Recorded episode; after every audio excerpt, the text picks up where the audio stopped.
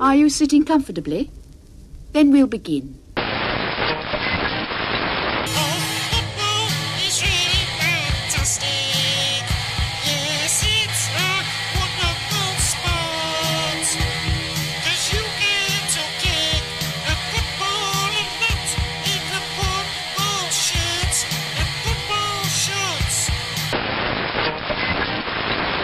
There must be some mistake. We were expecting four gentlemen. Uh, would you accept four ladies who shave? I can accept anything. Well,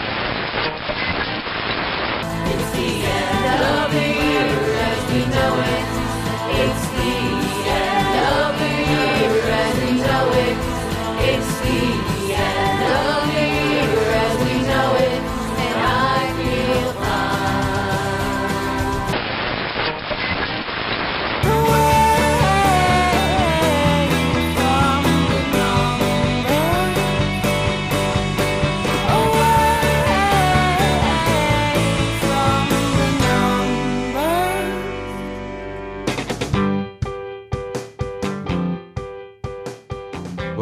again, and welcome to episode 88 of There's Still Time, the AFTN podcast. I'm your host, Michael McCall, and tonight we're bringing you the first of our year end review roundtables. Before we get to that, let's look at the big breaking news of the week. Vancouver Whitecaps have re signed Mauro Rosales. Now, obviously, we are quite cock a hoop with the signing here at AFTN having a player like Mauro in the team with his experience and also what he brings both on the pitch and off it, which we, have discussed a lot over over the past season, so we won't go into that again. But the work that he has done with the younger guys has been fantastic this year, and they're just going to learn more next year. And it, it's great to to keep him at the club, keep that leadership in the locker room, especially when you've lost a guy like Mehdi Bellucci. You're not wanting to lose too many of the older guys, so we've got Mauro now. He formed a pretty good partnership with Pedro Morales uh, in the games that he played last year 11 regular season games, one playoff appearance, three assists for the team. I'm expecting a lot more from the Rosales Morales partnership next year, and I think everyone is. Carl Robinson is. That's one of the reasons why he's brought him back. Also, as well, you've got in Rosales the 2011 Newcomer of the Year to MLS. In Morales, you've got the 2014 Newcomer of the Year to MLS. So having those two guys on the team in the midfield, and hopefully Robinson's going to add the 2015 Newcomer of the Year from his travels in the striking capacity, we hope, it, it bodes really well for the future. So you all know my thoughts on Rosales by now. So let's just hear from the man himself.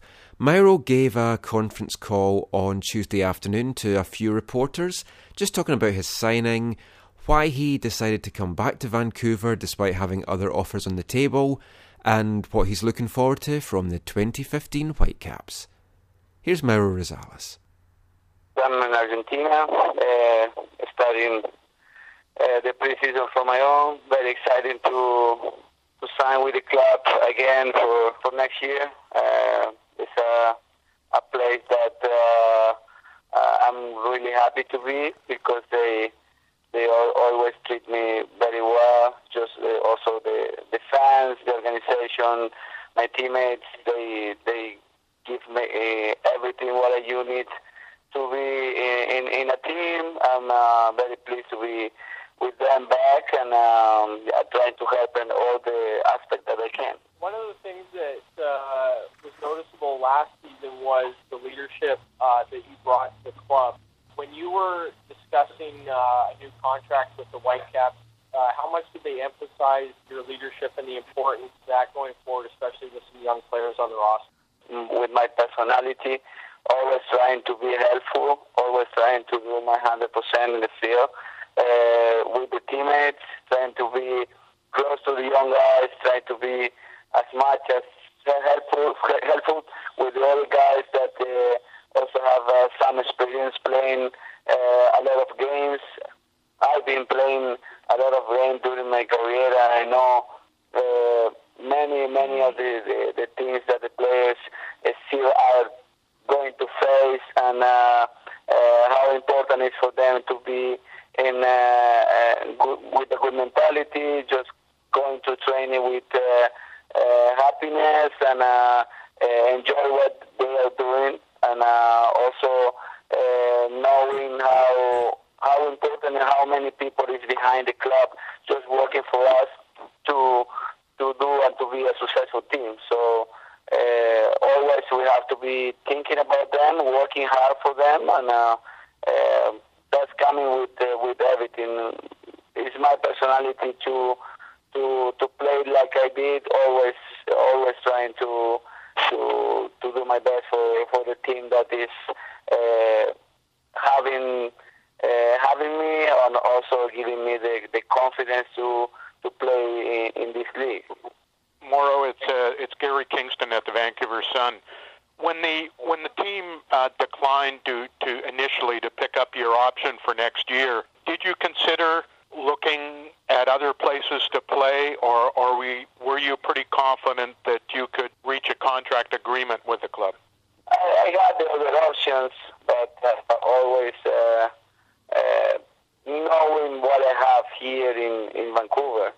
Uh, I spent my last three months with them, and I know what I'm gonna face. And I probably I don't wanna be I don't wanna be in a place that uh, is gonna hold me uh, a, future, a future that uh, uncertain. That uh, I'm not going to know what is gonna happen in, another club. So everything that uh, Vancouver gave it to me in the last three months was more than what can I expect from the other teams that I have uh, offered, and uh, I have different countries to go, more money to go, and just to play. But uh, obviously, uh, I get uh, with with Vancouver. I feel very good, and I feel very pleased to be in the, part of this organization and part of the team.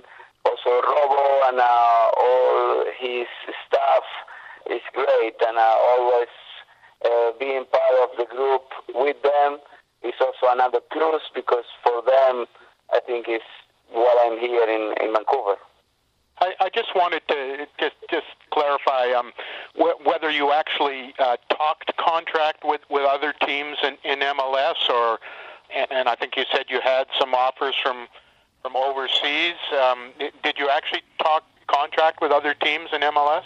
Uh, I did have uh, not offers, but also uh, teams that wanted to know my situation. They wanted to know how how the teams was going with Vancouver, and uh, uh, uh, they were waiting for me. They were waiting for for to uh, to start something, but uh, I had also uh, outside of the country, in my country, and I have few other op- options uh, in, in leagues that they are not.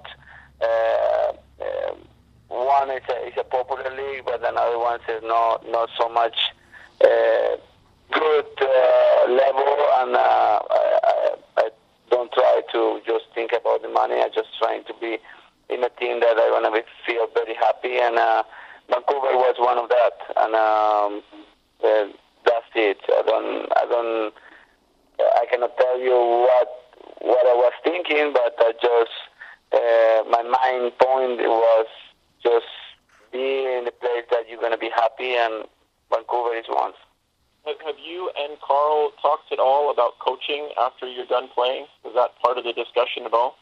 Uh, we we talk about that because uh, I'm in uh, in an age that uh, I can be a player uh, for two three more years, and then still I don't know what I'm gonna to do. But uh, I'm just hundred percent mentally prepared to play because I have mm, too many. Uh, I have a lot to to to give in the field. I wanted to be player for a long for a long time, and uh, uh, I think uh, I, ahead of me uh, I have three more good years, and I wanted to still feel that uh, I can play. I can still feel that I am a soccer player, and uh, I'm not thinking about the future because uh, I have not just in Vancouver. I have offer in uh, a few other teams to, to just join the team and help in the uh, as a as a coach or uh, with the academy or um, some places uh, uh, with um, yeah with the coaches. Uh, I still feel that I'm 100% player and um, I wanted to be uh, in that uh, title in, in, in, in that moment, in this moment. One of the things I was interested in finding out was when you when you chatted with the team for the season was over, were you very keen to re-sign for the club because of some of the things you probably would have heard from Carl Robinson in terms of the plans, terms of building for this coming season, some of the new faces that are coming in? Uh, I have not, we don't talk about that, but I don't, have doubt that uh, the club and Carl and uh, all the staff is working very hard to to put next year a very good team. So I don't have to be worried about uh, who is coming, who is staying.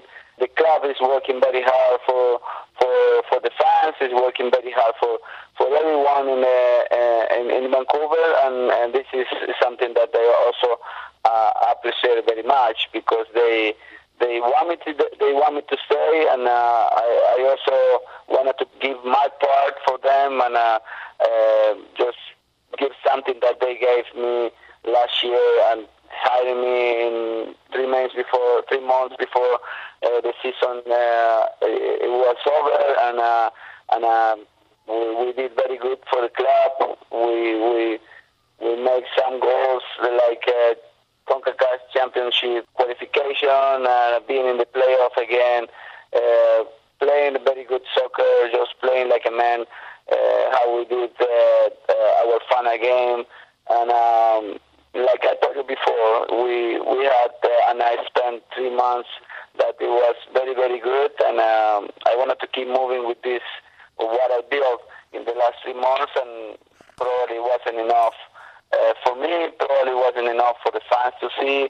Uh, I believe I have uh, a lot more to, to give to them, and um, I wanted to be part of next year, and also whoever is coming uh, is going to be welcome, and also because we know anyone that the coaches and staff organization is bringing to the team is to to help and uh, to to try to do our best for, for next season. I just wanted to ask you about playing with Pedro Morales.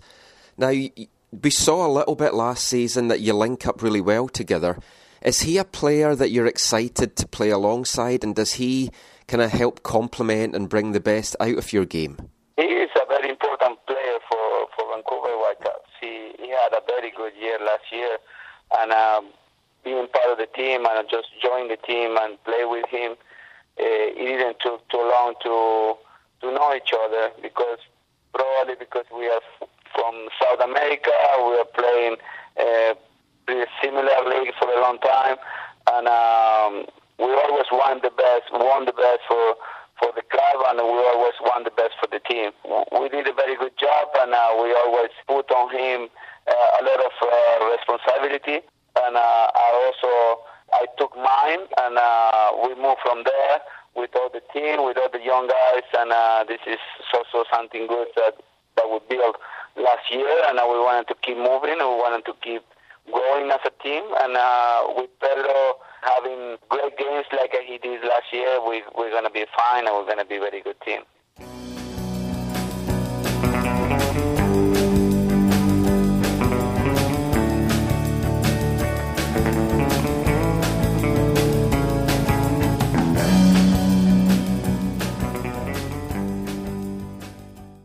I'm Michael McCall. I'm Steve Pander. I'm Jay Duke. I'm Zach Meisenheimer. And I'm Slamo. And in this episode, we're bringing you the first of our end of season reviews. Now, let's be a little bit controversial. Let's kick off the year in January. Is that really being controversial? It is the first month of the year. Depends where you come from. Okay.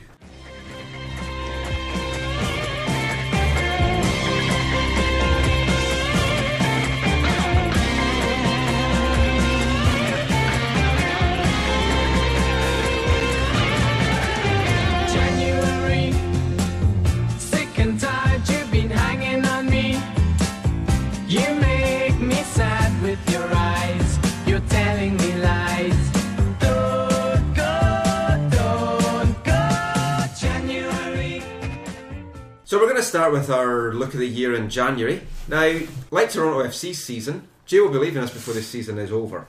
So let's have a let's have a kick off with the action that happened in January. Le- And um, uh, obviously the first thing that really comes up in January is the whole Camilo mess. Um, he I don't remember that. Speaking of someone leaving early before Yeah. they're supposed to. Oh, that would be a MLS much better segment. MLS and CSA they they were in the process of providing proof that he was under contract, but uh, of course, 11 days later he left and it was officially transferred. Are we really going to talk about this again? Uh, Just just a quick, you very, know. very briefly, I Okay. would, I would You- say, do we, did we miss him? Yes, we talk. About obviously, we miss him. the, the, the big thing is the big thing is as you, when you talk to people involved in the game and you ask them, okay, this aside from this whole like, is he under a contract? Is it whatever? y- Would he be doing what he did if he didn't think he he had a leg to stand on, to a leg to Oh, fight? he had two. Otherwise, he'd have fallen over on the pitch. If he had Dunfield, he would have three. True. Would he have done what he did if he didn't feel like it would have held up at the court of arbitration Yes. for sport or whatever? And so, Why not? when Why you- wouldn't you? Exactly. If you've got a, if you have a, if you have a agent who say guarantees not- it to you. I'm not talking about agents. I'm talking about people in the game who understand the game, who understand what's going on. Do you honestly think, though, that Camilo understood MLS rules? I don't He- at all. No, I don't, and I don't think his agent did I, either. oh yes, they. I, I, But, I think his but what agent No, did. but but We what I don't think understand MLS rules, and it's like... Yeah, like- there's no way. But the thing is, is what the whole point was. Even if whether he thought he had a leg to stand on, once he put on that jersey, it was basically over, and there was no way he was coming back to Vancouver. And his agent probably knew that too. Yeah, and no, said, so that was a, that was a basically a, a It was very, very Calculated. by Listen, he- Camilo and his agent to Yeah. wangle a deal and to put themselves in a situation where they could never come back. yeah. So was his was his agent brand new when he signed the first contract? So he signed it in in poor faith Yeah. that those two co- option years wouldn't hold up in court, and he went, "I'll get you guys in two years." No, no, because I that think- makes no, him a I dirtbag. I- I hold on a second. Hold on a second. So that makes him a dirtbag, or it makes him a dirtbag because you know after the fact they thought about it and they go, you know what? I'm gonna make. I can make you way more money out of this, and these guys aren't treating you very well right now. Well, let's go. We'll pack our things. I'll get you a move. Don't worry. I'll get Yeah, you a move. I- but and I think that's I think what it's happened. the exact opposite. I think it was, hey, we're not really being cared for and, and being respected the way we should for our contribution to the club. And they're they don't want to talk to us. They're they're saying, hey, we'll talk next year. We'll talk later. No, that's not, no. The, the transfer is in January. We need to get something done by January if it's going to happen here or somewhere else. And so then I believe they looked at it and said, hey, what MLS does does not line up with, with the rest of the world. We know we signed this thing and there was these extensions or sorry options or whatever, but this does not fly in the rest of the world. And I So think, and, and no, so I think that that point they said, hey, this does not work in the rest of the world this way. Let's. We think if we function the way the rest of the world functions, and, and it comes down to some kind of legal battle, we will be okay. We will be proven to be okay because they don't do things the way the rest of the world does things. Why I don't- wasn't there anybody else that left because of in the same situation? I- I don't Nobody know- else has left like that this year or last. I year. also don't necessarily. But no one else it- was willing to risk it. So there you- No, I, I, No. I, I agree with Jay that it's like he was wanting to push it because he didn't he didn't know that his case was watertight. The Caps didn't know that their case was watertight. MLS didn't know that their case was watertight. No one had a clue. Everyone was too scared to push it too far in case they lost through the courts. So That's not what I hear from his end. But then why did they pay all that money? Why Yeah. did they pay the money if they were so sure? Yeah. That, that's so. That's not him. That's Querétaro. Uh, okay, e- e- either way, they just we're, wanted a player. We're, they- we're ripping off yeah. old I- I- I- band-aids on old Yeah. wounds. But it's And- clear and that that's- it's still a didn't contradiction. want to talk about it. the point. The the It'll be debated through the years. The point The- the is, point- is that they were both wrong in this situation. Yeah. They, the, the Camilo and his agent, or or the agent at least, w- was wrong to do what they did. Querétaro was wrong for you know dealing with this guy who's under contract, w- uh, legally objected or not. It wasn't. There was a contract at the time, and and you know the club was probably should have treated him better to keep him around. They could have done more. This could have been the poster child for the club for the next five years. Why didn't they give that guy a blank check? I agree, Should have. but I agree with that. I agree with that. Exactly. Just hopefully they. Well, that, but, but Yes. we're, we're agreeing with you on that. But clearly, you're not agreeing with us that they what the agent did was wrong too. So that, No, that's no, what I, no. I never said that. I never said it wasn't wrong. I'm just saying that's that's their logic behind what they Yeah. what they did. Oh, is it the best way? No. Would I personally have done that? Probably not. I- but but I, agree with you that the lesson hopefully learned by our club is hey, these are not just care. commodities. Yeah. We need to treat these Yeah. players well because we have not done that. We have a history of doing that with some players Long and not history. doing it with others. Okay, so we're gonna leave that alone. Um, another thing that happened big, I think, the, the reshaping of the coaching. Uh, Robbo finally got a chance to do that. He, you know, Richie, Young, DeClute were all gone, and he brought in uh, kept Rovde, upgraded Forrest, and brought in Pert. What do you guys think about the coaching and how that that dynamic worked with this season? Well, I think for from fan perspective, really, once you go beyond the the main, you know, the manager and coach and whatnot, is really you just care about personalities, right? Yeah. So Marius, I think, was uh, they had to. He's probably the most beloved goalkeeper coach in MLS, MLS. yeah. You know, right? So Can, can you name another goalkeeper? yeah, exactly. Mike can Fletcher. can even uh, can can you know an average fan in their own city Yeah. name like can the Columbus people who live in Columbus name the goalkeeper coach? Can they name their goalkeeper? they can name any of the players. Yeah. Yeah, I hope Marius brought back for next year as well. Yeah.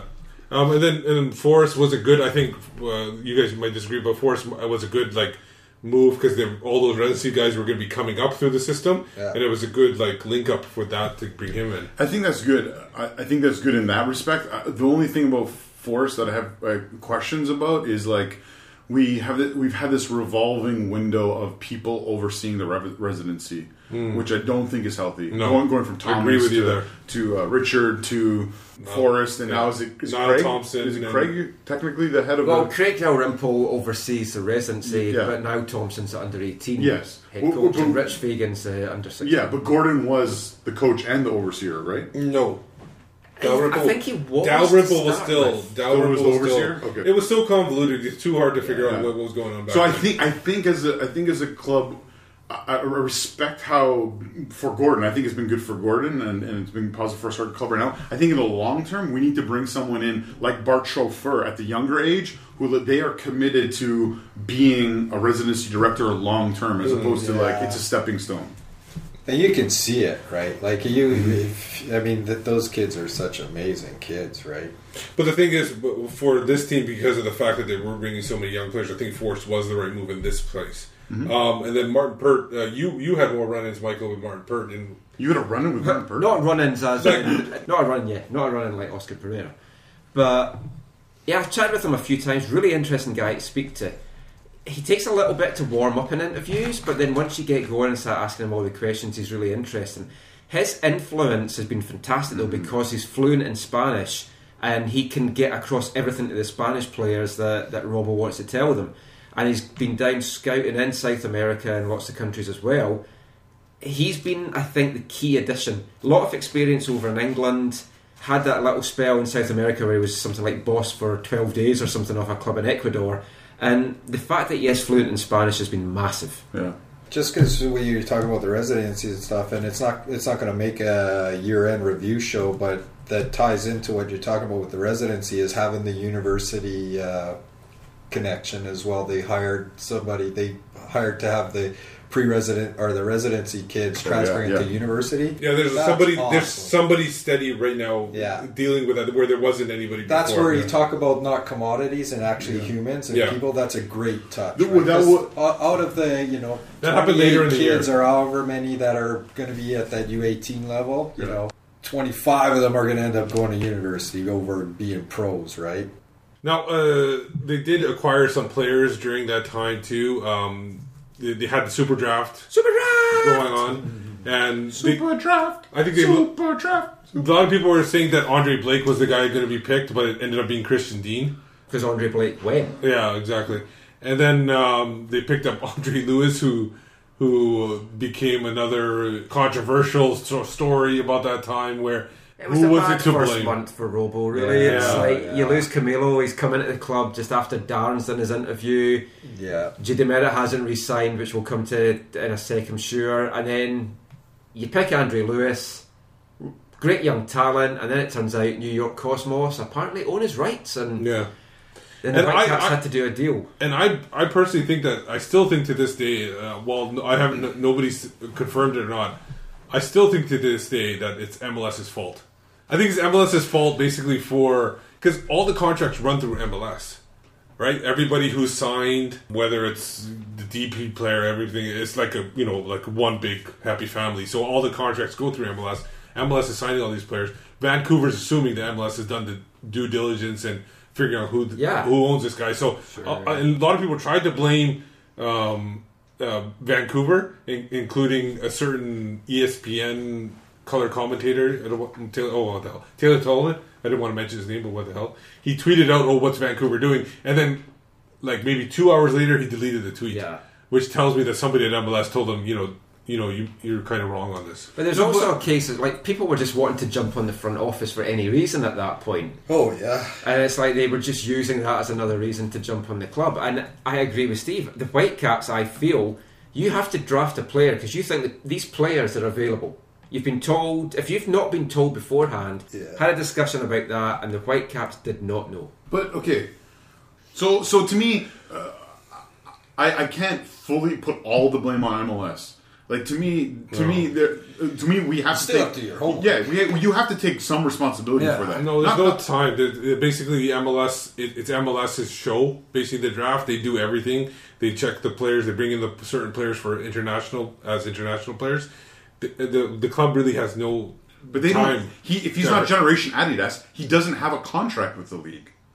But they're assuming Not at that that point, no. But No. if- So- the thing is, if you Googled it, right? I mean, you know, the average person isn't going to Google it for no reason. But if you're going to draft him, you would think you'd at least Google the guy's name. And Well, the if- first thing that came up in Google was him in the Cosmos. No, but the thing is, the Cosmos announced it after the draft. They didn't even announce it before the draft. But as soon as I, the thing is, as soon as I heard about it, being you know a soccer fan, a Whitecap fan, is I Google his name, and the what came up in the search was him with the Cosmos, him going on a trip to Europe with the Cosmos, him signing a deal with the Cosmos. Like that's all that came up in Google. It's a simple thing to do. I- to me, Cosmos it's a played- simple thing to do. The Cosmos played it really clever though. Yeah, they well. did. They wanted to Yeah, screw of course. MLS, Yeah. which is fine. But I'm, we I'm, just I'm- happened to be the poor team that took him. It could Yeah. happen to Yeah. any other team. No, I agree. And so I'm not. I'm not saying this one, that one is all on our on our club, but it, they need to take at least a little bit of the responsibility of that. Like to me, to me, Steve, I, I guarantee you, Steve. uh, Next time, any other draft in the future, first round, the guy when they want to draft's not there. He's not on a GA deal. They're going to ask the question. Well, hopefully it falls. Well, into they the probably won't with- use any draft picks in the future. Possibly, hopefully, they trade them all the way first round, they they will. need. No, they can still trade them for other things that they need. Hopefully, it just goes with the Camilo uh, situation, and they just learn, right? Yeah. I mean, Google the guy's freaking name. You're gonna draft him. You got an iPhone. Google it before you yell it out. That's all. You know. I mean, So one of the one of the signings that they had after the draft and after Camilo left was Jay Demerit. Demerit was signed about a few days after the draft, and a lot of people at that time mentioned that was Jay Demerit just signed because Camilo left and they needed a, they needed to keep a face of the franchise. Because a lot of people were saying, "Do we keep Demerit? Do we keep O'Brien with, to play with Leveron. that that was what the talk was last year. So, so what do you guys think? Do you think Demerit was signed? Do you think there was a deal way earlier than that? Yes, I think there was a deal way earlier than that. I think I think it go, all goes goes way back to the whole kerfuffle that was the, the whole coaching candidacy thing, where they sat down with each coach and they, they said different things to each of them. Mm. And one of those things was, who that we, that we currently have do you want to see stay here, and who maybe do you want to get rid of? Who do you want to bring in? These are the questions they were asking those people. Yeah. I think Jay was his deal was done earlier and it was announced later. Was it Versus- after the Bob Bradley interview, possibly? yeah. No, um, no, I'm, I, I don't have that. I don't have facts to that. I don't have a Yeah. link for you for that. Yeah. That's just what my, my understanding is. That the deal for Jay was done earlier and it was announced later on. Um, It was kind of like, uh, not for me, but for other fans, it was kind of like a good news story. Yes. Because it's like, hey, all this bad stuff's happened, but Jay Demerit's coming back. back, yeah. Film star. Yeah. So uh, yeah, no, I, I don't think it was. Uh, I don't think it was. Uh, oh, Camilo's gone. We got to bring Jay back. I think Jay coming back was because of what you said, though. Because he was the, the kind of the, the the initial MLS signing, the face, blah, blah, blah, the public face, all that kind of stuff. That he that that deal was done earlier, and it was already. Another uh, big acquisition. Well, I don't. At the time, it was a pretty big acquisition. Uh, was Steve Beitashour from San Jose for allocation money. Um, it would happen later on in the month. What do you guys think of his impact this year? Well, we've talked about him before in previous uh, drafts, but do you think it was because at the time uh, another time at the time that the, Robinson was saying he's one of the best right backs and arguably one of the best right backs in, in MLS. I, I think it was huge to bring in someone after uh, Lee retiring and Yeah. after Lee's last season was a bit on off. So I think it was nice to Mainly off. Yeah, it was nice to bring in someone who we thought was going to be consistent. I think that uh, the, the the thing that we and we talked about this throughout the season with with with, with Beitashour was that uh, he came into a different style of play here with different players. His play didn't match the, the type of strikers we had essentially. The play, the play he, the way he performed for San Jose was with these big, huge, burly center forwards who he could just put the ball in and let them smash around for it. You know, uh, and, and we obviously were not that. Even when, even when we had a a, a decent target in Kenny Miller, uh, I don't think he was either able to or encouraged to do the exact same thing he did he did in San Jose. And who knows with what the st- if the strike force has more options or looks different in 2015, maybe he'll be given that freedom or encouraged to do that more next year, and we'll see what happens. Yeah, well, watching him in San Jose, first off, I really like him, and I think he brought. I don't think he had an off season. I think he brought exactly what I expected him to bring. And watching him in San Jose, it's it's a matter of numbers, right? He's the type of player who will whip a blind ball into the box, and if there's three attackers in there, there's a good chance one of them is going to get it. He's not going to pick out one player in the box and hit him on the head, right? That's not going to happen. Like- like or Ma- put it on his foot. Yeah, You like know, Mauro that's not gonna- Giuseppe against Dallas. Exactly. That's not going to happen with Beitashour. but he's going to work hard and he's going to do his job. He's going to defend and he's going to bring that solid presence. He's like he's just like Jordan Harvey, right? He's a solid wing, uh, back in MLS. For me, the, there's, I'm probably forgetting others, but for me, the standout moment of the year for Steven Beitashour was that uh, sort of double leg slide tackle away to RSL that won the ball for Yeah. for for Seba to hit that. That's what he. strike. Yeah, that's Yeah. what he does, right? One other big thing for the Whitecaps was the partnership with ba- the Charleston Battery that um, that was announced in January. It was a big hubbub made out of it. Yeah. It, but it, I kind of think it fell flat on the face Well, this year. no, but I mean, f- I don't know. For you, for me, it was disappointing. For Yeah. me, that Well, it the- was disappointing the year before, Yeah. and Yes. it wa- you 'Cause you expected a lot more this year. Yes. And you, we were told we're sending seven guys down; they're going to get minutes, Yeah. and they didn't. yeah. yeah. No, it You was, we talked about Jackson Farmer in the previous podcast. He was playing right back. Yeah. Our announcement needed to be, hey, we're having USL Pro. We're going to be the first ones in with LA or Yeah. before LA or whatever. Yeah. Like that. That's what that needed. They just weren't ready for it, I guess, with everything else going on. I mean, Adam Mena, I think, was the guy that got the Yes. the Probably most the most minutes run. down in yeah. Barry. And him and Diop scored. Diop scored quite a couple yeah, goals here and and there. Men, Mena, like when Mena appeared at, at preseason training camp, I was like, wow, they brought him back. But then he's done well. I, I spoke to him towards the end of the season, watched him in training, and he looks good, and he'll no doubt be invited back for, for Mm-hmm. camp next year, and, and we'll see what he's made of. And that was Omar. Like Omar down there was was amazing. Yeah, he was. He was Yeah. actually pretty good, Yeah. but he came back and then had that radio No, he gave me that Yeah. that uh, hope, you know, watching him because I watched a couple of the games down there, and he was all over it. the hope. Yeah, That maybe is his level, though. Just now, that's the thing. But we'll Could talk about him more in February when the actual Yeah, training camp opens. went, yeah. Um, but uh, final thing I wanted to talk uh, bring up was, and it's not Whitecaps related, but it was the CSA strategic plan that was introduced in January. I didn't have a huge problem with the strategic plan, but I want to get your guys' opinion on the 2026 World Cup bid.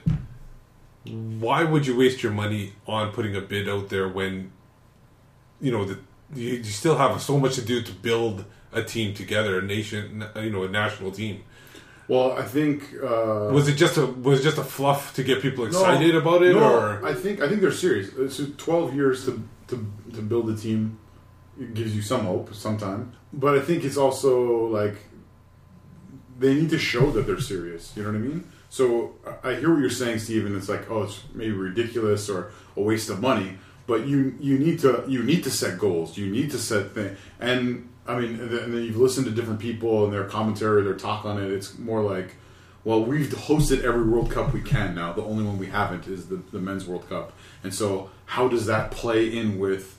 Um, how does that play in with uh, our chances of, of, of, of getting? Because we've done a good job. We've gotten FIFA money for these tournaments. You know, how how does that does that make it uh, uh, make it so that we have an opportunity to actually really be a, a potential host for the, the Men's World Cup? I'm not saying I, I, I believe we'd win, but or we, the only way we'd win is with FIFA help. if we can call it that. But People talk about it, right? To me, that's uh, the main thing. If people are talking about it, then that's a good thing. You know, I don't see that as a waste of money. I mean, people forget how crappy the U.S. was before they they hadn't been in the World Cup for what forty years before they hosted. Yeah, it was a big gap. Yeah, Yeah, you know, so it's and not only that, but they weren't even part of the conversation. Like when we Mhm. were trying to qualify for World Cup in '82 and '86, the U.S. wasn't part of that. They were, you know, it was a joke. You know, they were playing uh, St. Kitts or something. You know, so it it can happen quick. You know, you got to get that buzz happening, and you know, get people talking about it, and making soccer part of the culture, right? Yeah. Give it some seriousness. So it was basically just to you know galvanize the, the whole plan and give a get a goal for that. Yeah, I think there's a lot of a PR Why side not to tie it. it with a strategic plan? Sorry, Michael. Uh, well, like a lot, a lot of hardcore Canadian fans might think it's ridiculous, but your average soccer fan in this country is going to be impressed by it. Yeah. they're going to think, "Oh, they're making a big play for it." But if the CSA really are serious, they have to get their own act in order. They have to get a domestic league sanctioned, whether it's at D2 level, whether it's at D3 level, whatever. They need a nationwide league. League One Ontario has been great this year. And then you've got the Quebec League, and I believe Winnipeg might be going for one as well, or something. Yeah, well, one of these prairie And you know, I know it's probably not the popular opinion, but even in a national league, you know, if you don't have that, it doesn't need to be coast to coast, right? If you have Ontario, Quebec, Canadian League based in Ontario and Quebec, so be it. If Mm. kids have to, you know, move from Vancouver to go play for the Toronto, blah blah blah, or whatever, I don't have an issue with that being. I, know I- people will. I, I don't. I don't. I, I think I always thought that if you're going to have a national league, you should, especially in Canada, and they say, "Oh, you can't travel back and forth." Have it regional, regional, and have like like There's the- not enough talent. The Canadian, no, they have the Canadian ha- hockey. League. You know how the junior uh, Canadian hockey league, they're based Western Conference, uh, Yeah. Western League, Ontario League, Quebec League. Have something like that where it's regional, where Yeah. and then at the end of the year you bring the top teams together Yeah. and you have a tournament. It'd be great to have a BC league, but VMSL and FVSL, and we've talked about this before when we've done provincial cup stuff. They don't like travelling too far, and it's expensive for them as well. No, but you you kind of this has to be a like an, almost like a MLS type where it's run by a central thing. They Yeah. have to in order to keep costs down and stuff like You've that. It got cannot be. PCSL in this. Some of that's badly run, in my opinion, and it could, it's got the potential to be so much more than it is. Michael, I agree with you on the the, cent- the, the central focus being on like we, we need a national league. We have to remember though that for the United States, it took them getting the World Cup Oh, and yeah. having that as a part of the stipulation that of getting it of that within a year or two they would start their own Yeah. league. You know, so like look at that massive kick in the pants it took for them.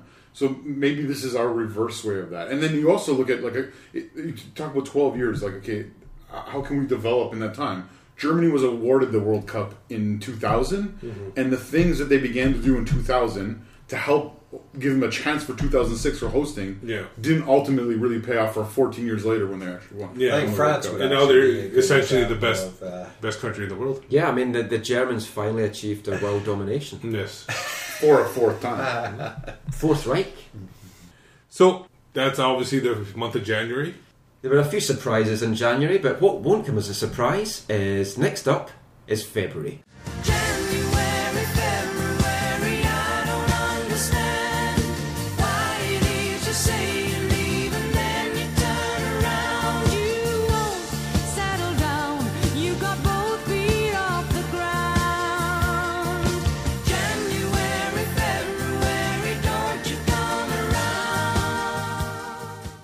February, the month of love. And I think when we did our podcast this year, the co host that had the most love was Bisto. And we've brought him back for this special month. Welcome, Bisto. Um, we've replaced Jay with Bisto. Uh, Bisto's a little bit more flavourful than, than Jay when you pour hot water over it. But he doesn't complain as much either. no, that's that's very true. Yeah. Um, so Bisto, I'll be be chucking in a few comments, but only if there's anything that kind of gets his juices flowing. So the month of February started with fitness training on the first. And the one thing I saw was Nigel Reo-Coker was well out of shape. He was a little bit chubby when he, he came to, to pre season. It kicked off towards the end of January. I think some goalkeepers beat him out in the. when they were doing the- I think I beat him out actually. I, I was just running after the ice cream van. I, I just remember him running two times, and, it, and then I remember him just doing a wave and just sitting down at that point. I think when they did the first beep test, the first. This is just off the top of my head. the first players out. The first player I think altogether was Darren Mattocks. Or it might have been Nigel, but they were the first two. It was Nigel and Darren Mattocks. I mean, you've got your young, speedy striker crashing out in the early stage of the big test. You're, you're starting to think this could be a difficult season.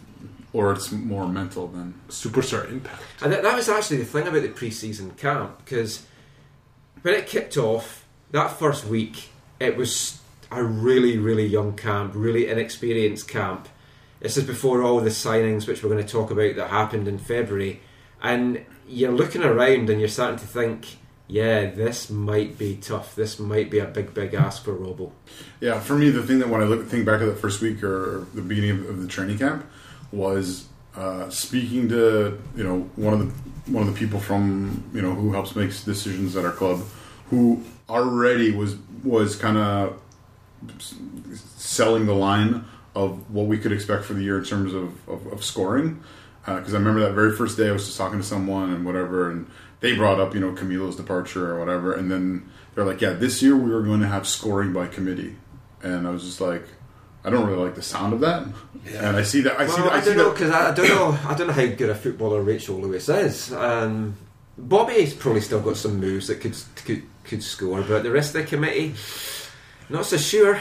Oh, but so, uh, uh, but it also for me, in retrospect, looking back, also was you know an indicator that hey, we're not bringing anyone else in Yeah. to, to solve this problem. I think it was good though, maybe to temper expectations Yes. because then what happened and how the season played out Was exactly what they knew was. yeah, it was fantastic, and I I really was like when we were doing our preseason predictions. I had a quick look back at that. None of the AFTN guys had Vancouver making the playoffs. I had them in fifth, sixth.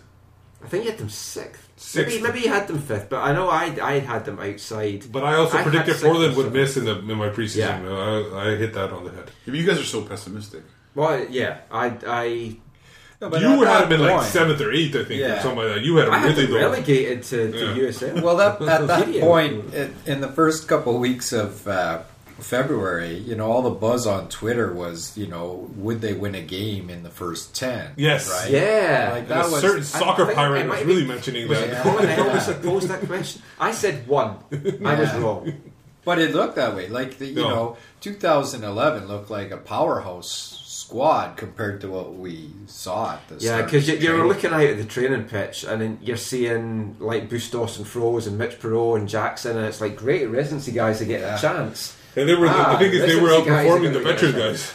Yeah, yeah, but they, they, I mean, they were performing like you started off talking about Nigel. He came to training looking unfit, and yeah, I mean Kenny Miller, Andy O'Brien, two other veterans. They turned up, lean, mean, hungry. they were ready to go. Yeah, man. Andy especially was really impressive. He'd put the hard work in. He trained in the winter with the performance players, the Yes, young guys. yes. He put in that work. Kenny obviously had done a lot in Scotland as well, and the two of them came back so fit.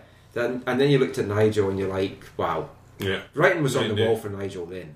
Kakuta came in uh, unhealthy, Yeah, he, injured. he had his back He had injury. a back injury, so there and was he's a lot kind of of struggled with that. Yeah, and all year then, long. yeah, and then because he lost those early months of fitness, I think that is why we saw a poor Kakuta as the season went on. Uh, so after you know that first week, they obviously went over to Casa Grande, Arizona, Uh, baby. see. And there was a big focus on Salgado because we were talking earlier in the previous month. Salgado was really impressing in that Yeah, first week. I, I liked what I'd seen of him. He was he was keen. He wasn't fighting with his teammates. He seemed to have a, the right attitude, and he wanted to show everyone he was back, fit, healthy, going to be a starter. Yeah. And then the early on in that Casa Grande trip, they, they, they signed those two Uruguayans, um, Nicholas Mezquida, and brought on loan Sebastian Fernandez. And everybody was kind of excited because finally, like a lot of people were talking about when Robbo was first uh, signed as a coach, where's the Latin Uh, obviously, it was Minor Campos asking the, most of those questions, but Yeah. there was was a Latin flavor in the thing, and he brought a couple guys, like Mezquida and Fernandez, who had some pedigree. I think it took me the whole month to actually work out which one was which. Yeah, and, I was watching the games and how to spell them as well. yeah. I mean, what what what were your first impressions of Seba and Nico? Yeah, well, you, you talked to Robbo, and he was like, "Yeah, we're bringing people in. Don't worry." It was kind of like it was the first test, I think. Of you know, okay, is he going to be able to come through on kind of what he's saying? Mm-hmm. And then and then these guys came in, and it was like, okay, yeah, like they're going to contribute. I don't, maybe you know you have questions over like how much, or are they going to be able to deal with the physicality? Ultimately, are they going to break down? Uh, are they going to be consistent? All those kind of normal things. But you're like, okay, these guys are going to really they're going to help us. They're going to make a contribution. They brought at least a level of excitement, right? Totally. Like Yeah. you, you knew what you could see what the plan was that they were going to play some attacking, you know, some good-looking football. And the right? people that saw him down in Arizona, we had Massimo there, and he, Yes. he was he was saying that there were good things coming up. Look, he- Yeah. they look good. The results weren't that great. They did win against the Indy Eleven or whoever they are, but U- USL Pro are they? I don't know. I have Yeah. no idea. Maybe Harrison they're. Maybe we'll see next year. There you go. Bit old name, but But they their two losses. They lost two one both two times to Seattle bloody Sounders. Flounders. Yeah, and um, hey, it's better to lose games against them when it means absolutely nothing. Yeah, I hate to lose them to, to them Fist bump. anytime, but Oh, true. true, but true. so basically that that ended the uh, the Casa Grande trip. But then they came back, went to Victoria.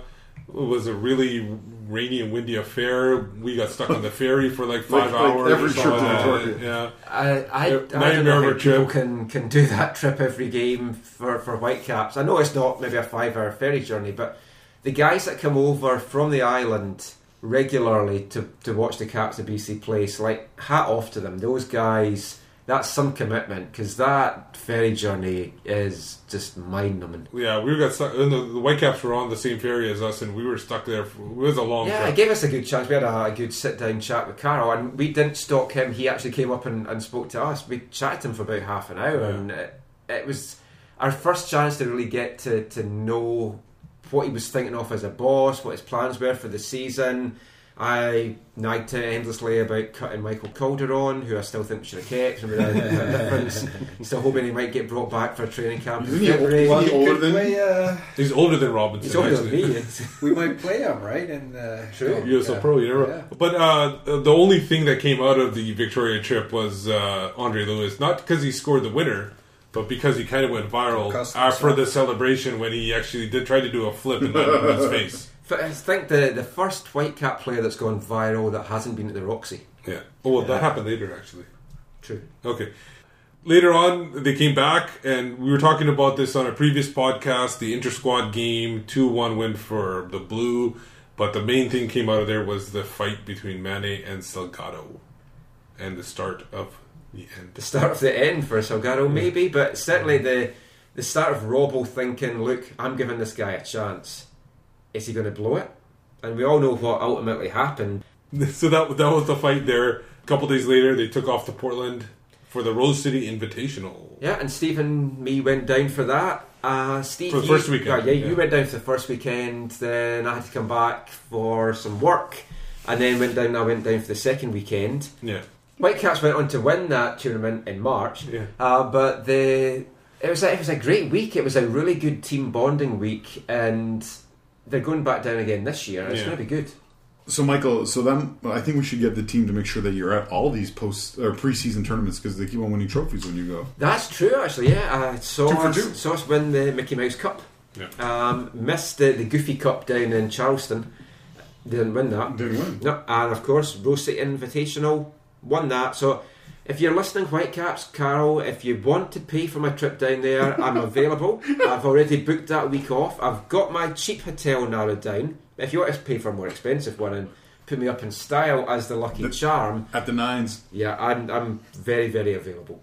When I was down there, though, actually, that was like going back to Salgado. That was the first time, like, Carl chewed Salgado out in front of the rest of the squad. I was the only media person that was still there watching it. It was the Friday before the last game, and Salgado had given some cheek to Gordon Forrest twice, and Robbo was like, "I'm not having that," and he he told the squad and Omar in no uncertain terms, "If you're going to disrespect me, there's no way you're going to be here. And we know how that ended.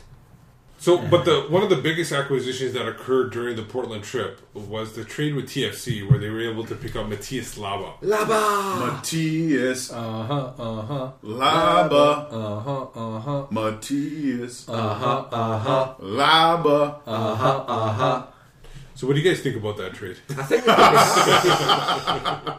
That's it's like this. It's it's the quintessential man. This is TFC personified. Like how freaking great is I don't know. This is the greatest trade in the history of the Vancouver Whitecaps. Flat out, I agree. because you get such a quality player for basically nothing from a club that you just love to mock and, and like what could be greater? And the thing is, is if you look back on TFC season, Yeah. They could have actually used Laba in front He of was the a back player four. that would have been Yeah. yeah. in front of if you had Laba, you And had Bradley. Bradley up top, and then you had Defoe ahead of him. Yeah. Th- that would have Yeah. been such a solid like down the You- middle you with Caldwell in the back. dedicate a one-hour podcast to discussing this trade. Documentary style. Documentary A- style. An interesting thing, like TFC were trying to appease their fans towards the end of the season, saying, "Oh, the Whitecaps are going to have to pay big to get him," Yeah. and then the deal was done on Monday. Because every fan wants to hear about money. right? yeah, yeah, yeah. What we got was seven million.